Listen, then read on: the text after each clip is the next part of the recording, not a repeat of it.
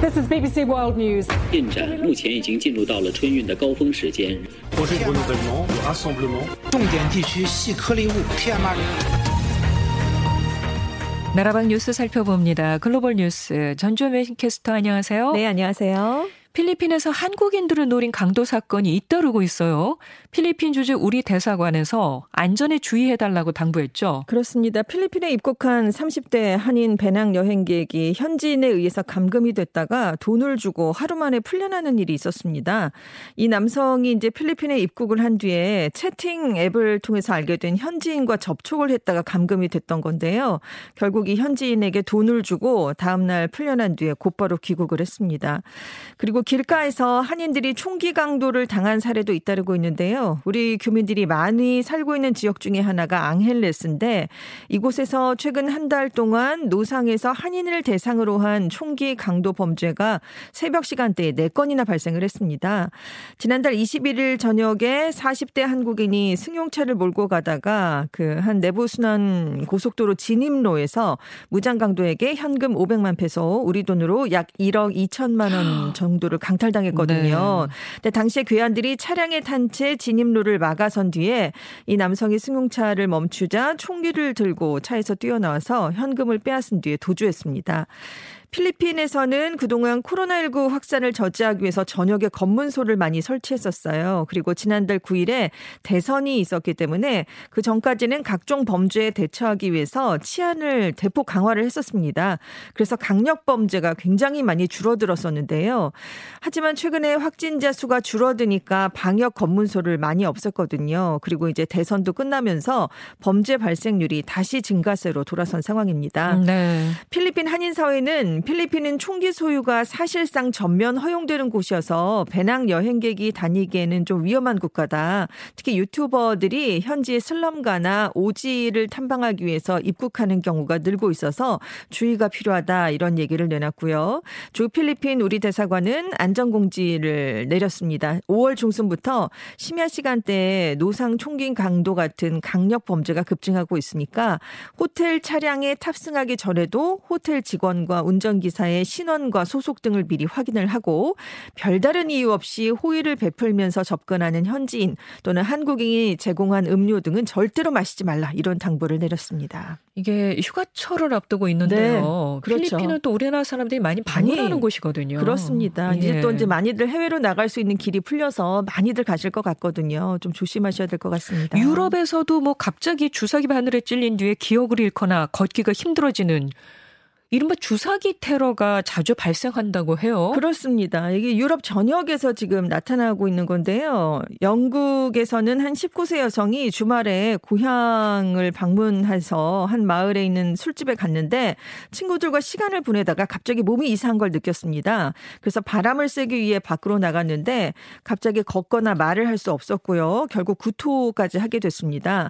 그래서 집에 돌아와서 옷을 갈아입다가 팔이 부어 있는 걸 발견을 했어요. 그래 서 병원을 방문했더니 오염이 된 주사 바늘에 찔린 것 같다라는 소견을 받았다고 합니다.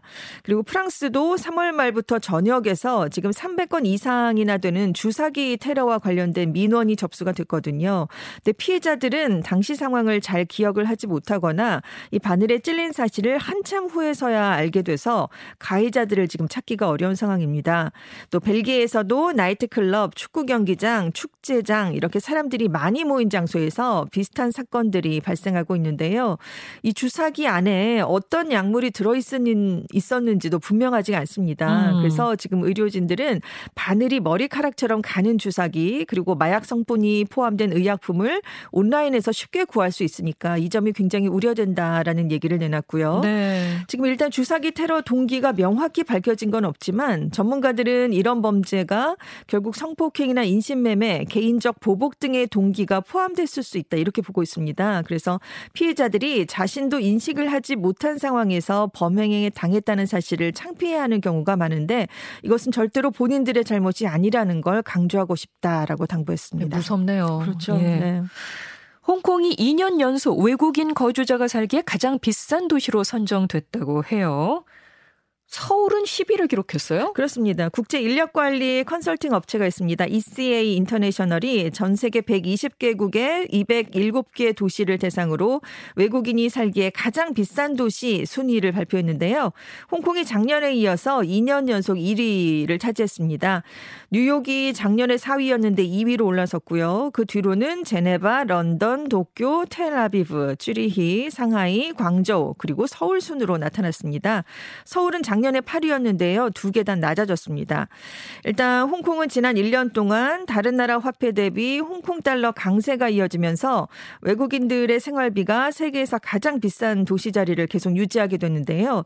지금 홍콩의 경우는 커피 한 잔에 우리 돈으로 한 6,500원 정도, 휘발유 1리터에 우리 돈으로 한 3,800원, 토마토 1kg에 우리 돈으로 14,500원 정도를 하고 있습니다. 그리고 런던하고 뉴욕은 임대료가 많이 올랐어요. 그래서 물가가 20% 12% 각각 높아져서 상위 5위권 내로 진입을 했습니다. 싱가포르는 임대료와 휘발유 가격이 급등했지만 13위에 머물렀는데요. 왜냐하면 싱가포르 달러가 다른 지역 통화에 비해서 약세를 보이면서 많이 상쇄됐기 때문입니다.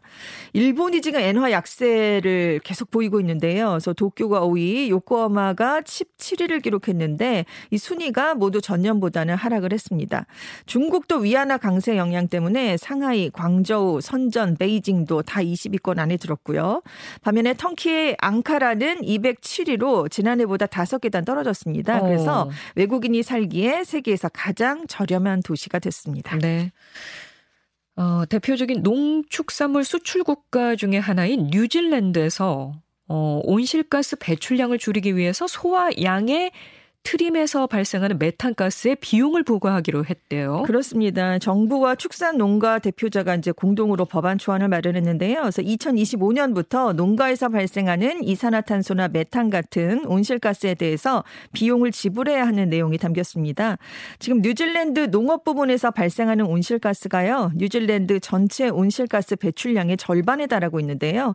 그중에 메탄이 가장 많습니다. 네. 인구 수가 500만 명인데 양이 2,600만 마리, 소가 천만 마리나 되거든요. 예. 그래서 지금 특히 되새김질을 하는 소나 양이 사육 과정에서 대량의 메탄가스를 배출하기 때문에 이걸 좀 해결해야 되는 게 아니냐 이런 목소리가 높았거든요. 근데 지금 소 네 마리가 내뿜는 메탄가스 양이 차량 한 대가 내뿜는 것과 맞먹는다고 해요. 그러니까 예. 생각보다 굉장히 많은 양이기 때문에 그동안 이 문제가 많이 제기가 됐었는데 그렇죠. 이번에 뉴질랜드가 이런 법안을 일단은 마련하게 됐습니다. 처음 같네요. 그렇죠. 네. 네. 그래서 한 12월에 이제 이게 확정이 될 예정입니다. 알겠습니다. 알겠습니다. 지금까지 외신캐스터 전주현 씨 고맙습니다. 네, 감사합니다.